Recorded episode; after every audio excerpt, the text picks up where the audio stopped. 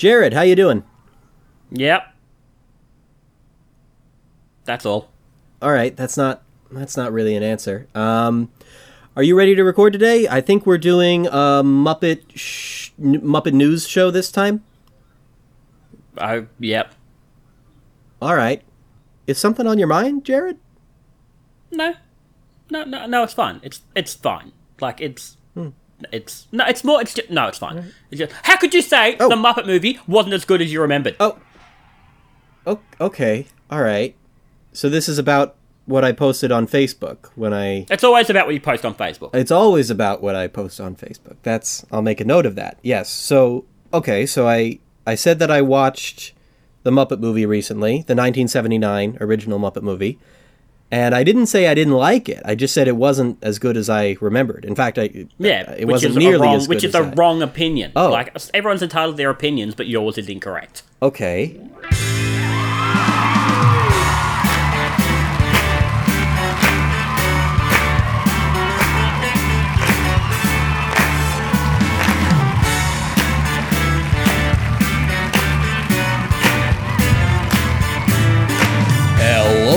Welcome to Muppet Fans Talking. Join us as Jim Henson fans from around the globe come together with commentary on the news and productions of the Jim Henson Company, Sesame Workshop, Muppet Studio, and beyond. Now, here's your host, or at least he's one of them, J.G. Hansel.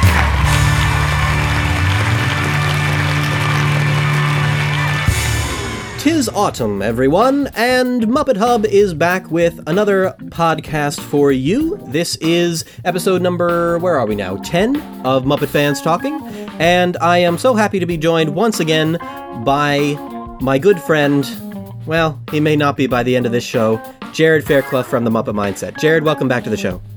Yeah, I'm not interested in doing all the pleasantries. Let's just get into it. Okay, fine. Tell me this. How how well do you remember the 1979 Muppet movie? When was the last time you watched it? Uh, I would say in the last six months. Within the last 6 months. Okay. Yeah. So I Also, like one of my favorite films of all time. right. Um and I think one of mine. Now, Well, I don't know that it is, but anyway, continue on. pardon me. That Um, was a, that was aggressive.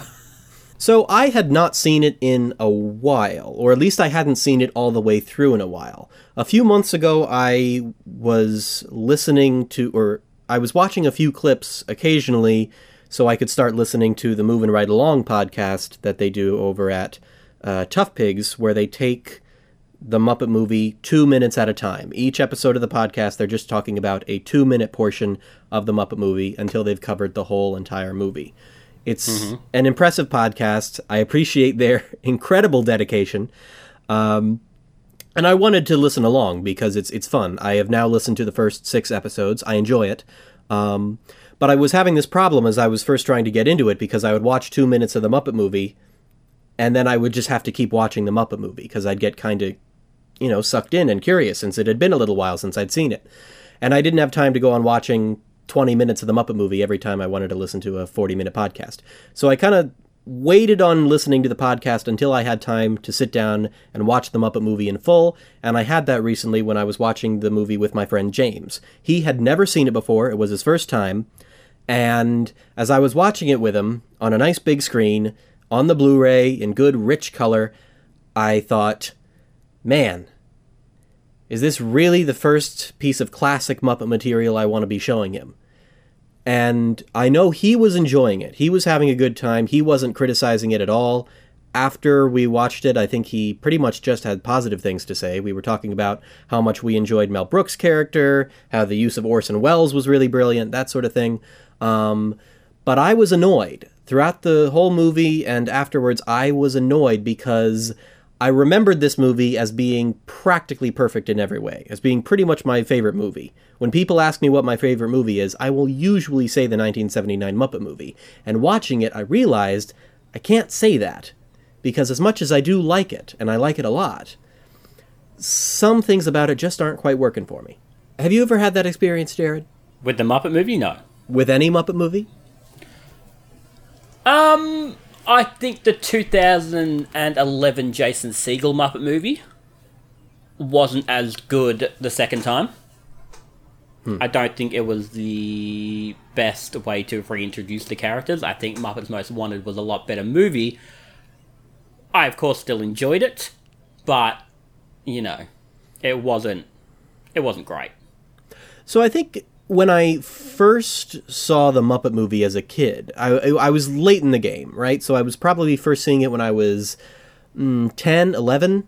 Not like as a really little kid. I wasn't really raised on Muppet stuff apart from Sesame Street and Bear in the Big Blue House. So I was watching it getting into Muppet fandom, and I kind of took it for granted that this was the Muppet movie. And so I came into it from a young age with a very, very open mind, assuming that the movie was practically perfect. And if I didn't get any of the jokes or if something wasn't working for me, that was my fault for being a kid and not appreciating its full genius. And then I just got used to the movie from seeing it many times until I just kind of fell in love with it, if only because of the familiarity with it.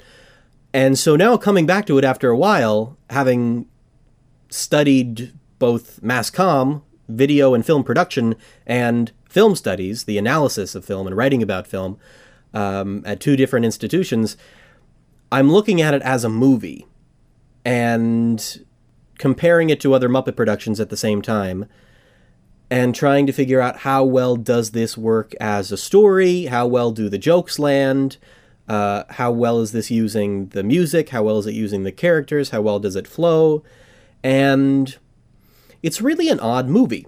So the the first odd thing about it is its first act. Because normally in an act 1 of your movie, you get some time to know a character or two. And everything that you're going to need in order for acts 2 and 3 to be charged with a lot of drama and conflict and to have a lot of fun, that's all set up in act 1, or at least a lot of it is set up. And you get to know the characters and know why it is that they're doing what they're doing and what motivates them and so on and so forth. Some movies have a very long act 1. The Lion King has a very, very long first act. It's like the first half of the movie, maybe more. Um, usually it's more like about a third of the film. Here in the Muppet movie, you get a prologue. You start with the Muppets all coming together to watch the Muppet movie. Then you get into the Muppet movie, you know, the Muppet movie within the Muppet movie, and you have another prologue, which is the the credits. You go through the clouds, you come down into the swamp, and there's Kermit singing the Rainbow Connection. All of that is before the plot actually gets started.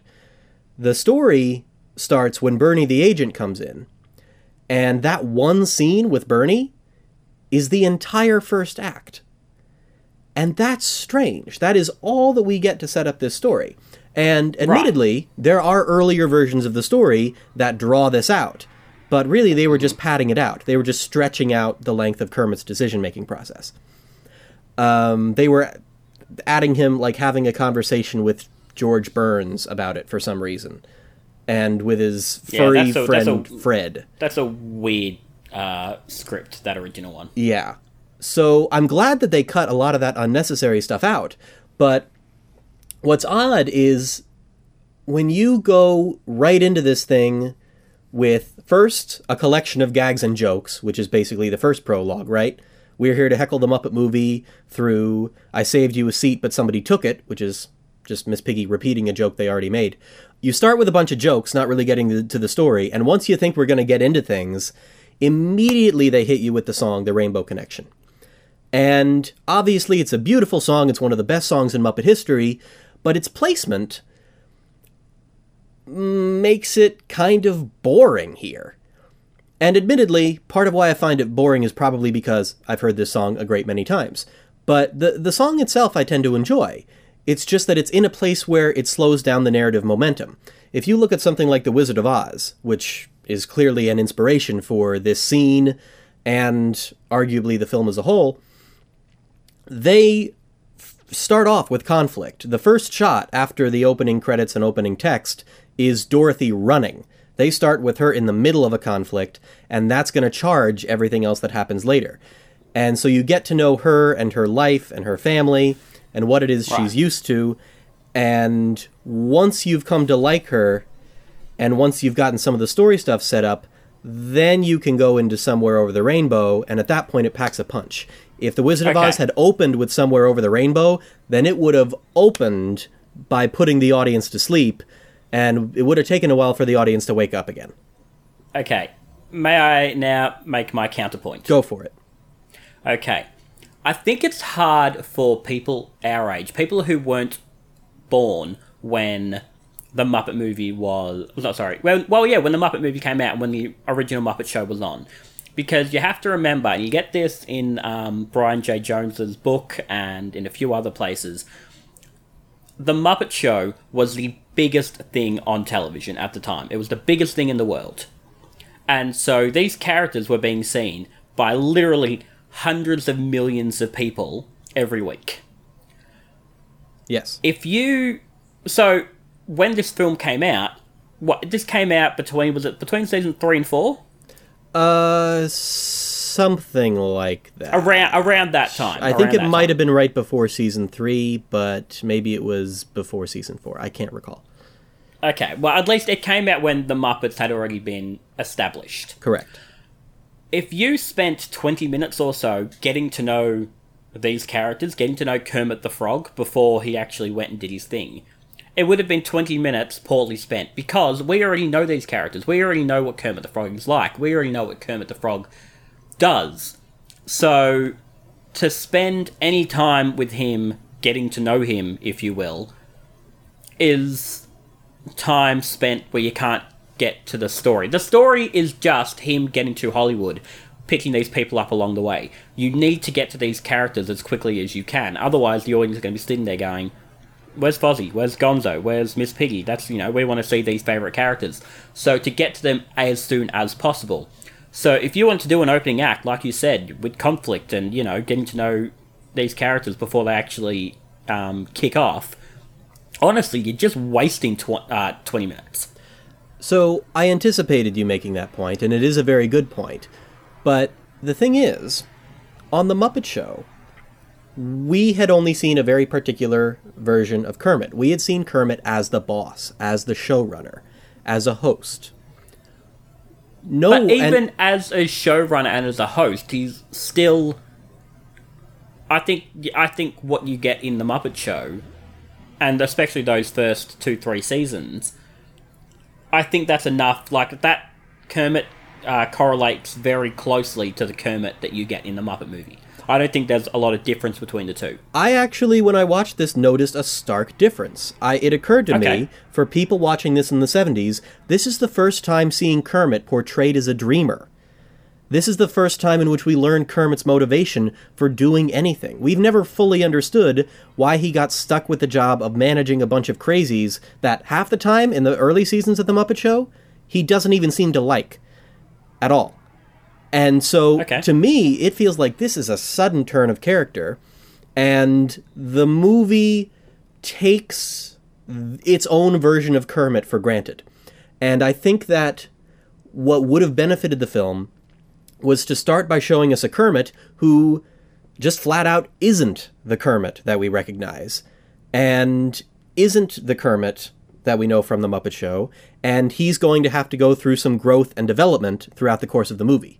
That would have been interesting. Seeing how Kermit the Frog became the Kermit we know would have been really cool. But instead, he starts off as this, you know, perfect Mary Sue, if you will, who's just an innocent dreamer who just wants to make people happy. And really, at no point in the film is he conflicted until he reaches that one point when he thinks he's failed. And even then, that, that seems like he's hardly really conflicted about anything. He doesn't have any hard choices to make. He just kind of doubts himself and then talks himself out of doubting himself. So I'm not really waiting in this movie for Kermit to do anything except make it to Hollywood, check, and meet his Muppet friends, check, and tell a few jokes, check, which is just checking boxes. It's not really development, it's not really a story progressing, it's just checking off boxes. And that's the, the sense that I got throughout the course of the film was we're checking off this box, we're checking off this box, we're checking off this box. Very much like the laundry list approach that the Great Muppet Caper had in its uh, script writing process, right? Jim comes with a list and says, I wanted to have Muppets coming down on parachutes. I wanted to have a mystery. I wanted to have lots of Muppets on bicycles. Go. And then they just have to find some way to do a script that checks off that list. For um, MirrorMask, the Henson Company similarly gave the writer a laundry list, just following in Jim's method, and he just had to check off all the boxes. And a lot of times that hurts the story. Here, I do think that hurts the story because there are so many scenes in this movie that feel like they're not doing anything story wise. And if you had cut that scene from the film, it wouldn't have made a big difference. Like, this movie could be half as long, and I think it would still hit a lot of the same story beats.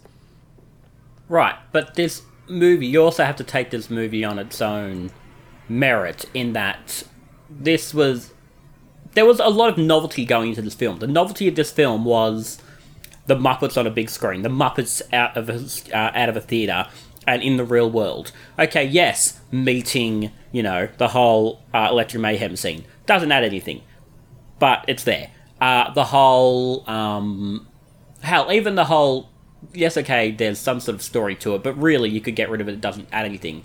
Uh, between Kermit and Piggy at the restaurant with Steve Martin. Yeah.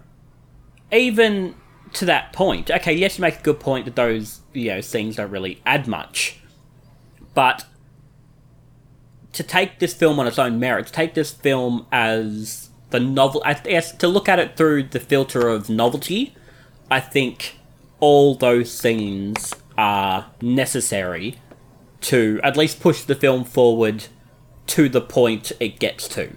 It's needed to um, what's the point I'm trying to make? It gets to we we just want to see all these characters in the same place at the end. So yes, you know the Electric Mayhem scene doesn't do an awful lot, but it still introduces those characters. Yes, um, you know there are scenes where characters pop up very briefly just to pop up again at the end. They are all needed to get to that final point. And I- So to look at that final point, I don't think. Um, sorry, go on. Well, I'm not saying that all of these scenes that aren't contributing to the story needed to be cut. That's not my argument. What I'm No, saying I don't know. I understand that, but I mean that I still don't think. I think to take this film on its own merit and to look at it, yeah, with that novelty and with you know getting it all to that point where they're all in the room at the end, it's all. Um, I don't. I I wouldn't say any of it's filler, if that makes sense. So, two things. Um, first, I, I don't think that it's filler. I think it's just an example of and then transitions. Um, if you're familiar with Okay, this yep, yep. principle, the listener, you you I you must be, but the listeners maybe not. There's this whole idea in writing that when you're telling a good story, or possibly even when you're writing a good essay with a good argument, but definitely with films and TV shows, you want your transitions from scene to scene to be either but then or therefore. If your whole movie is just and then this happens and then this happens and then this happens and then this happens, that's going to bore the audience. But if it's this happens, so this happens, but then this happens, so this happens. Well, that's the kind of thing that keeps it a story and not just a series of stuff happening. And the Muppet Okay. movie at times comes across as a series of stuff just happening. Right, but then to that point, you've got the whole storyline going on with Doc Hopper. Yes, and he does provide some but thens. The problem is they're kind of random but thens. I mean, Okay. nearly every occurrence of Doc Hopper has you going, How in the world did he do this? How did we get here? Like, Doc Hopper is one of the strangest villains in movie history. He. So he basically introduces himself saying that he's a pretty small uh, business owner, but he does seem to have a few of these stores in operation. And he can't seem to get a decent film crew to put together his commercial. If you look in the bonus features and see the commercial in full, you can see that Yep. they have a lot of little gags there about how you can see the lights on the uh, in the shot or the cue card is in the shot, a lot of that stuff. Um, And yet somehow he's got a ton of money. He's able to hire a professional frog killer. He mysteriously has a remote control that controls the television sets in the department store so that they can just start playing his commercial. Like that struck me as I know that it sounds nitpicky to point that out as like, oh, plot Yeah. hole, but my point is not, oh, plot hole. My point is this is just awkward, lazy writing. Um, and then he has control over a radio station. He has hired tons of killers and an amazing German scientist. I mean, this guy just has incredible power, and all of that could lend itself to an interesting villain if there was any or it moment, could lead itself, or it could lead itself to the president of the United States. or it could Thank lend you. itself to the president of the United States. That was political satire. Yes. Thank you very much. Yes, it was. Um, technically, I have to count it as political satire. But the thing is, it, what he's after just has so little to do with Kermit because we know from the beginning Kermit is never going to be tempted by Doc Hopper's offer. All of Doc Hopper's attempts to persuade Kermit are really useless. And it takes him a while before he even becomes a legitimate, you know, physically violent threat. Um, so it's just this awkward, forced conflict where, for whatever reason, they want Kermit, and Doc Hopper is willing to kill him if that's what it takes to get a stuffed Kermit doing their commercials. Like, I don't even know how they think that's going to be better than the costume. How is a stuffed dead frog going to sell your frog legs? I mean, it, the whole thing just feels very, very forced, and it wasn't doing it for me. I couldn't get into this conflict with the villain. I'm like, why are we wasting our time on this guy when he's just not adding enough to this story? He just doesn't pose a significant threat or make me concerned that Kermit's going to make the wrong choice. And he doesn't make any sense. Right.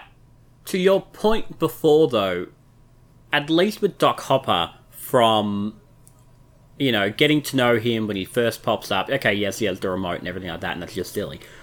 But at least he his character ramps up from you know humble sort of um, humble sort of what's the word uh, business owner to you know violent threat. It's true. The one great thing about Everett. what Sorry, go on. I was going to just agree with you. The one great thing about Doc Hopper as a villain is he starts off seeming so mild, and it builds to the point where he's hired a ton of killers. Right. So if you want character progression. If you want character progression in this film, Doc Hopper is who you have to look at. Even Max to that point is who you have to look at It's because true. Max goes from you know whiny little um whiny little servant boy basically to you know a strong sort of you know stands up to Doc Hopper, does everything he can to basically save Kermit. Uh, so you know if you want character development, I feel like those two are the ones you need to be looking at. It's true. Max is the strongest character in in this story in some respects. But Um, you also have to but you also have to think about character development. How far can you really take the Muppets? Because they were still, you know, making a TV series at the time. You can't change them from one thing to another. So at the end they're Right. completely different to the way they were at the start. Right. Because they need to be recognizable at the start and at the end. They still need to be the characters that you've got, you know, in season two of the Muppet Show, or and season three of the Muppet Show, or three and four, whatever the film came out in between. So, uh, I think that's the main reason why there's not a lot of character development in Kermit, Piggy, Fozzie, Gonzo, all those sort of characters, because otherwise they would just be. There's only a finite um, amount of time you can take them in this setting, and especially why you've got a show going on at the same time. Right, right. And the tricky thing there, though, is that you normally want the conflict that is in place to be directly related. Like the you want your opposition, whatever the threat is, whatever the antagonist is up to. You normally want that to be uh, in conversation with the particular ways in want your in which you want your character to grow.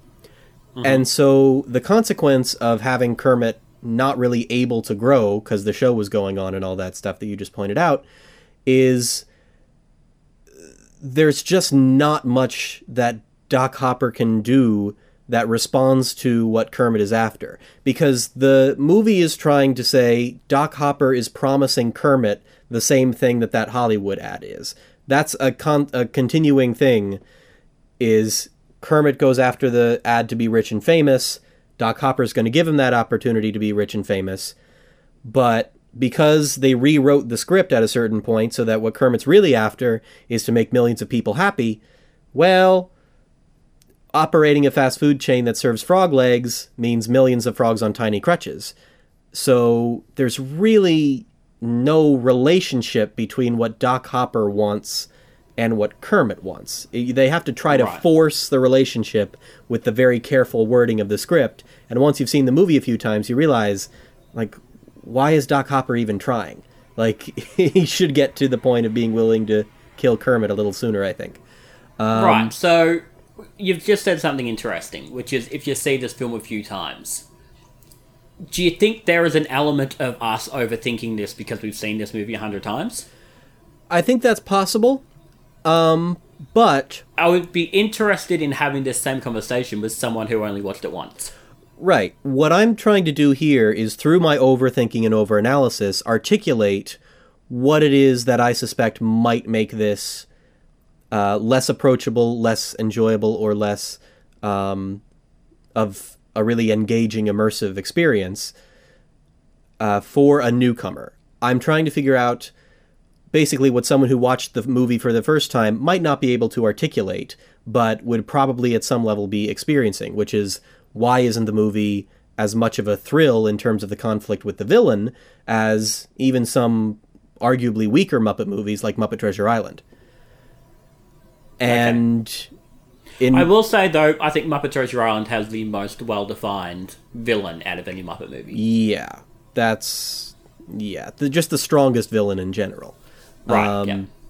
Let's see, where should I go from here? So I get bothered by some of the jokes here. Some of the jokes that are showing you stuff that's flat out impossible. And I'm trying to figure out why is it that I have an issue with some of the jokes that are absurd, whereas some of the jokes I enjoy for their absurdism. Okay. Um, and All that's that's been Tell me- difficult tell, for me. Tell to- me, tell me what you're not enjoying. Well, so I know what I do enjoy is the myth myth gag. How the lady from the El Yes. Sleazo somehow reappears behind the billboard. Yeah.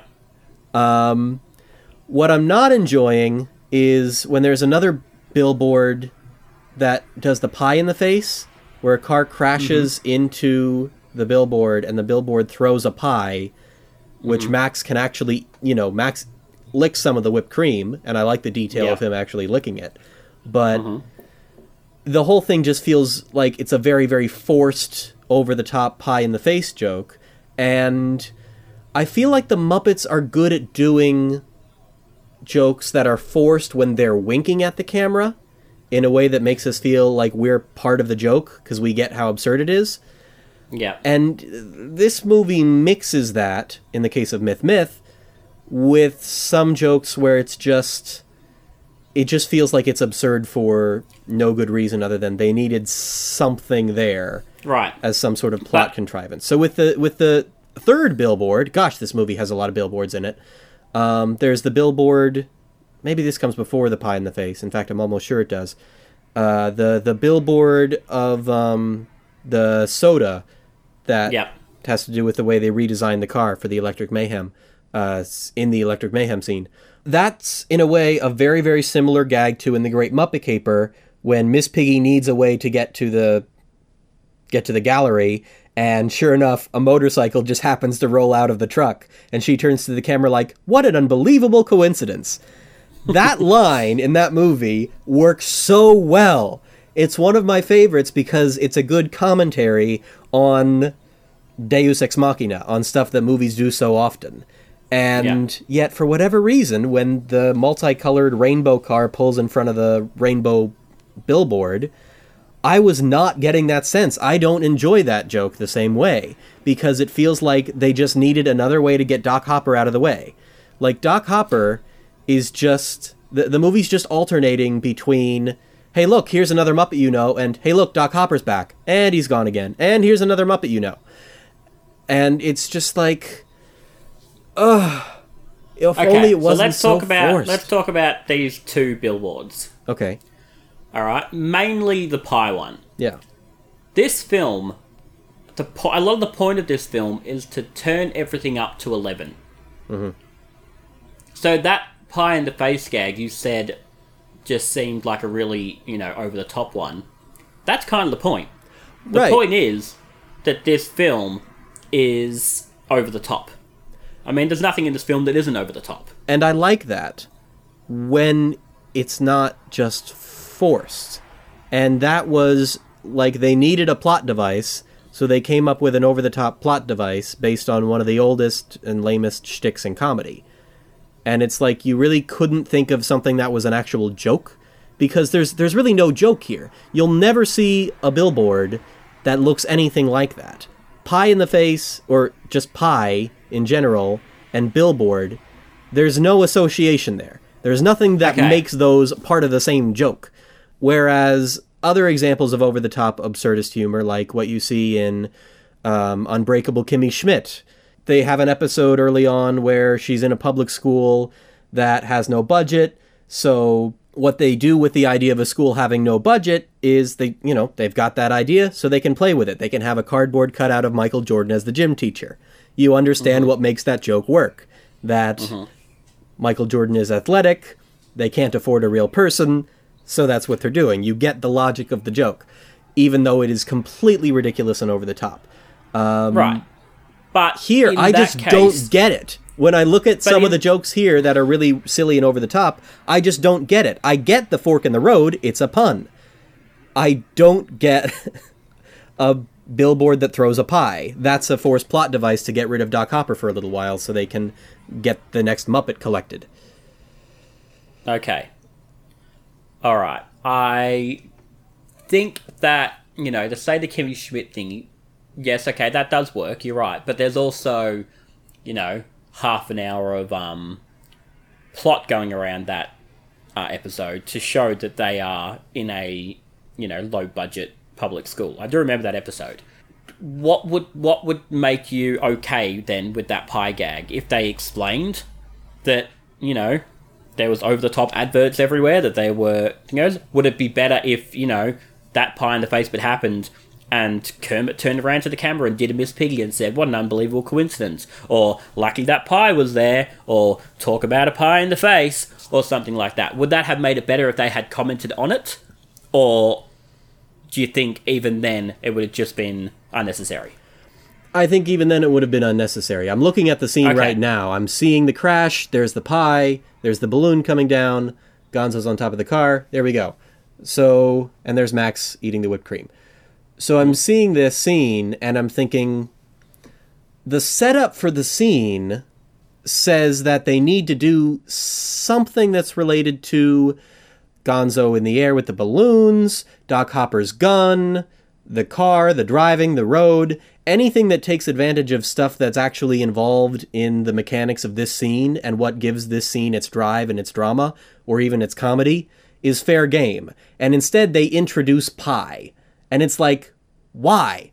That's just really, really random. The motorcycle isn't random. And Okay, so yep. I like jokes that don't feel like they're showing you something silly, like pie, because we all recognize that pie is silly, pie is for clowns, waka waka, but jokes that are actually playing with movie mechanics um, and the way that movies so often work.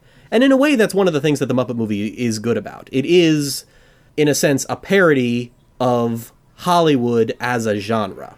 One of my favorite Right. things about this movie is the Muppet movie is called the Muppet movie because it's the Muppets' take on movies. Um, again, the Great Muppet Caper is sort of the same way, and in some ways does this even better. But you very much get the sense that this is the Muppets crossing The Wizard of Oz and A Star is Born to give you really a return to classical Hollywood. I mean, this is the late 70s. Star Wars has just come out and has signified sort of a return to form after Hollywood uh, has sort of been in that weird new Hollywood phase for so many years. It's signifying the Vietnam era is done. This era of realism is done. It's back to Hollywood's fun and fantasy. The Muppets are clearly riding that here and using that well. And even the opening shots of the movie tell you to focus on it as a movie, right? Like the first thing that you see is that worldwide pictures studio logo and the backlot. The first image is a movie backlot, a space that probably was not used much uh, during the new Hollywood era. I mean, something like The Graduate feels like it was shot all on location. Something like French Connection feels like it was shot on location, not on a backlot. And so when they show you the backlot, show you the studio, show you a screening room, then they go into the big screen, and then they have the big epic sc- shot in the clouds in the sky, a big helicopter shot, a rainbow, and then they zoom in on the swamp from way up above. All of that is telling you this is big. This is a movie. This is, if you've seen on the Muppet Show how the Muppets treat something like uh, the story of Robin Hood or the story of Alice in Wonderland, this is the Muppets' take on Hollywood as its own Yep. genre and as its own fairy tale.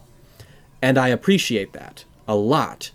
And I like Okay. how that leads them to play with a lot of the key story beats. Like, it makes sense for the last thing, it makes sense for the movie to build up to uh, Kermit falling in love with a girl because that's got to happen in the middle of every Hollywood movie. There's always a woman involved who complicates things. Um, and I wish the involvement of Miss Piggy did complicate things. Like if there was some policy somewhere on that ad that Kermit first looked at that said no pigs, but he brings Miss Piggy along anyway, um, and has that anxiety with him, that could add this element that normally comes with the introduction of another character at the midpoint of the movie. But I would, sorry if I may interject for Go a ahead. sec, I would argue that Kermit falling in love with Miss Piggy does create some sort of conflict. How so? Well, the only, like, you know, going back to Doc Hopper, he kidnaps Miss Piggy. So the whole Mel Brooks scene wouldn't have happened if. Which does, you know, drive the story along. It shows, you know, what um, Doc is capable of doing, or at least is willing to do.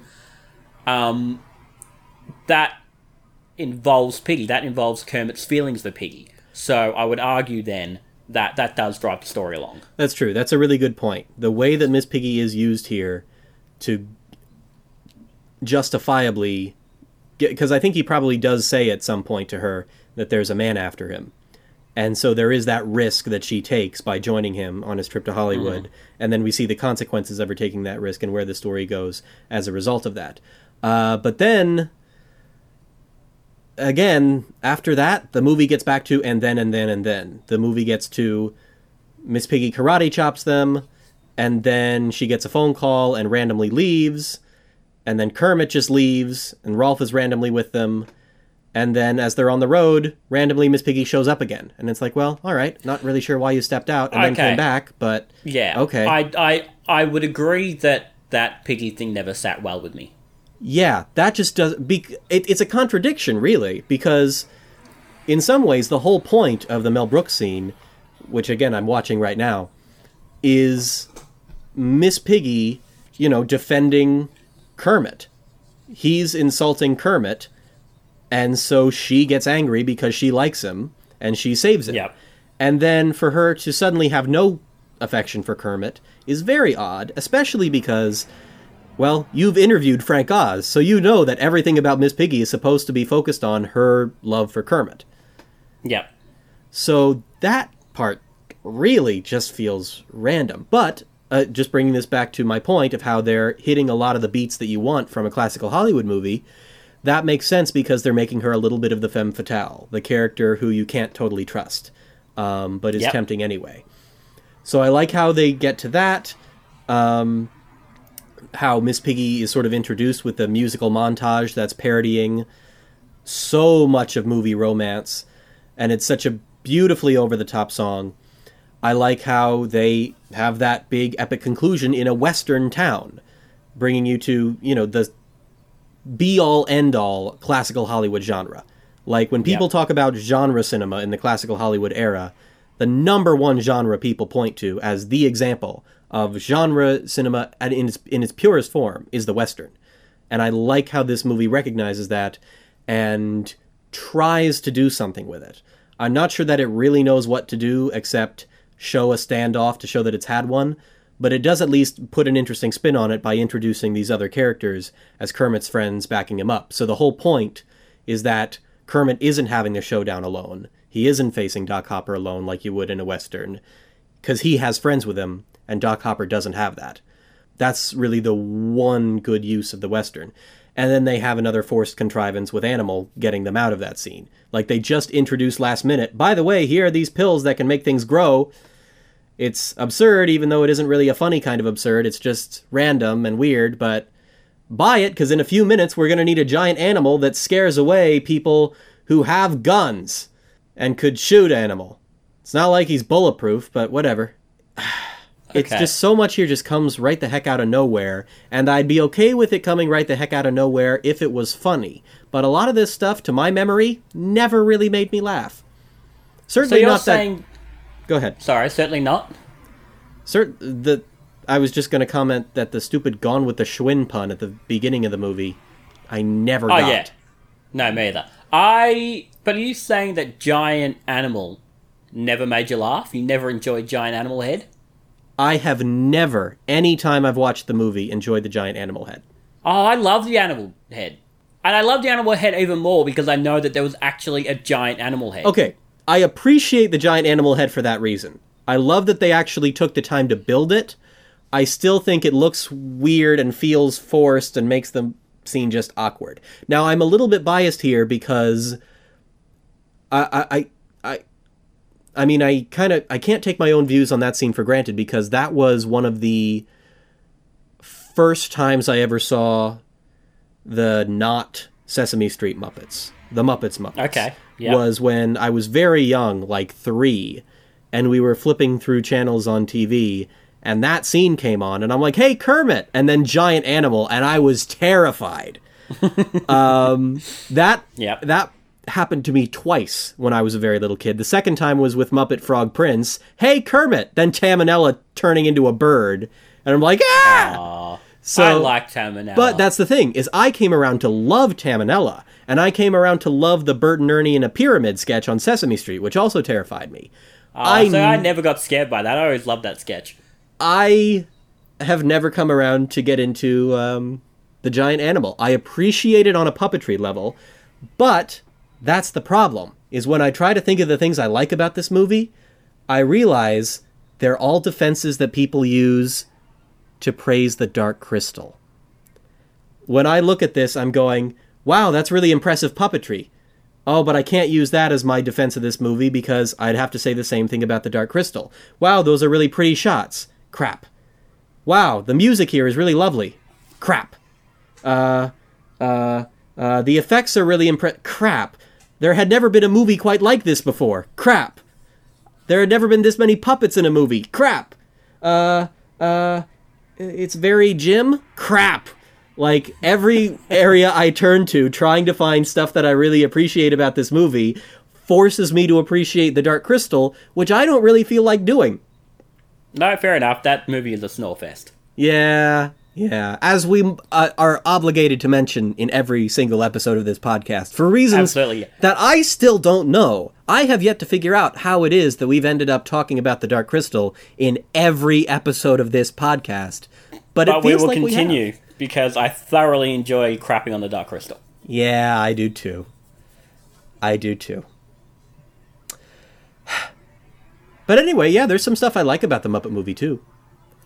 Um, Okay, give me just a quick, quick rundown. You know, we've gone quite a while. Let's Right. just have a quick rundown now. We're not going to do your toast and a roast. I did think that would be a good idea, but we won't do it. Give me Right. just a quick rundown then of the things you actually really appreciate about this film. Right. So most of the things, as I mentioned, are stuff I could say about the Dark Crystal. And to be fair, most of my criticisms of this are also probably criticisms I would give Dark Crystal, like a lot of it just being slow and showing off music, um, or the story just trying to hit the main story beats without really having a lot of dynamics to it. But yeah, I really, really enjoy how the soundtrack plays with the characters and takes the characters in new directions.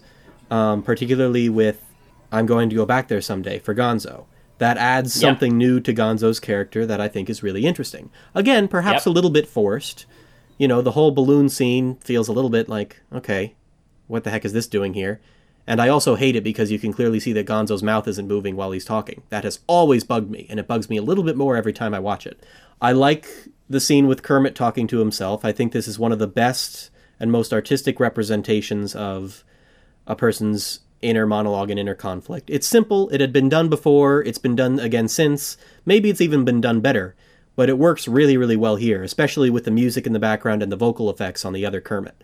And especially because you don't see the other Kermit right away. You're just hearing it, and then you see the other Kermit, and then they end it with the shooting star. Like it's a good Kermit moment. I like another one of those here's a nod to Hollywood's Deus Ex Machina moments when the Electric Mayhem finds uh, them in the desert by using the screenplay. Because they actually did set that up by handing Dr. Teeth and the Electric Mayhem the screenplay. That's one of the few moments Yeah. in this film where there's a good early setup and a late payoff that you're not expecting, but it works. I like the Big Bird cameo. I find that funny.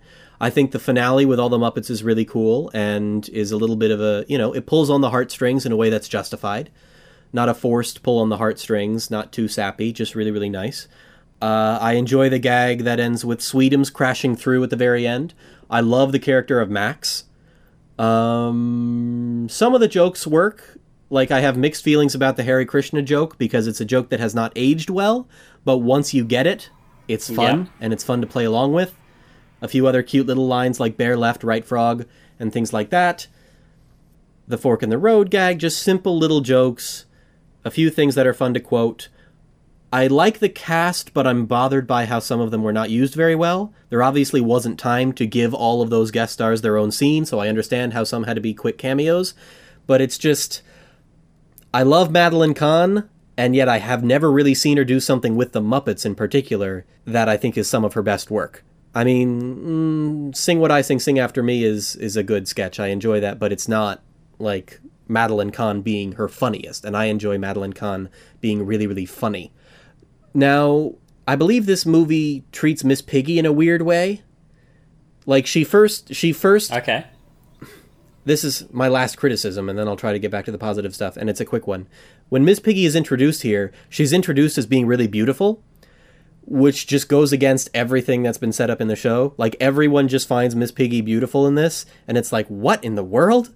Based on everything we understand about Piggy on the Muppet Show, the whole point is that she kind of isn't. And yet here she is receiving catcalls from Gonzo for some reason. Um, I feel like there there are a couple of catcalls in this film. And once I noticed that, I thought, wait a second.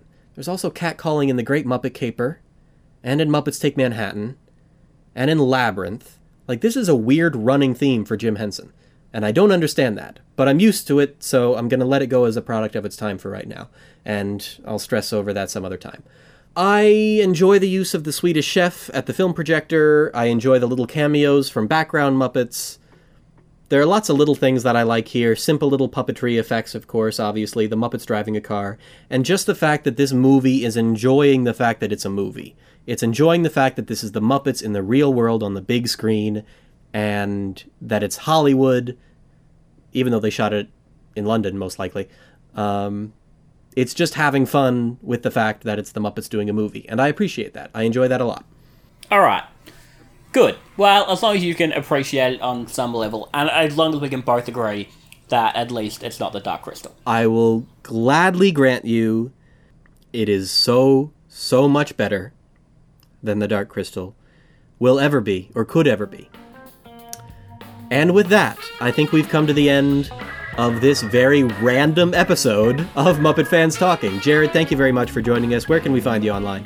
Uh, MuppetMindset.com. Uh, just type in Muppet Mindset and you'll find me. All right, and this has been a production of MuppetHub.com. I'm JD Hansel, and I will sell your frog legs!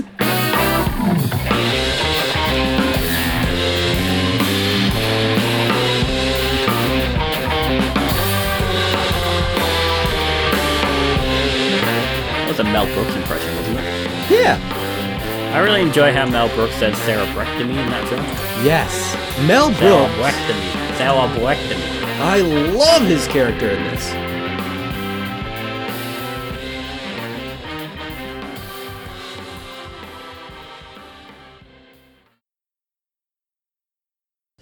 Mel Brooks' character in this movie is pretty much his best performance, maybe rivaled by his performance in The 12 Chairs which is more of a dramatic performance, and maybe that's why I like it because it's a more it shows a little bit more of a serious side to him. Um, but here he's playing one of my favorite movie villains, and we only get this villain for this one scene. If it were up to me, that villain would have had a scene in every other Muppet movie after this. Yeah. If it were up to me, that Steve Martin waiter would have a scene in every other Muppet movie after this. It would just be a rule that whenever the Muppets are in a restaurant in any Muppet movie, Steve Martin always turns around wearing those same stupid shorts saying, May I help you? And I've never understood that. I don't understand the shorts. Like, was that a thing in the 70s? I don't know. I don't know. I don't care. Oh, I just now that I'm at the end, I'm just noticing another weird thing. Like Kermit gets to the office, and they just delay it by having the receptionist not let him in, and then they are really mean to the receptionist. Like they could kill her. she has serious animal allergies, and they could kill her. Oh my Yeah. gosh! yeah, but you know, whatever it takes to, to get ahead in Hollywood. Yeah, that's true. Man, is Orson Welles good in this. I know he only has the one line, but his faces building up to that one line, uh, they're so good.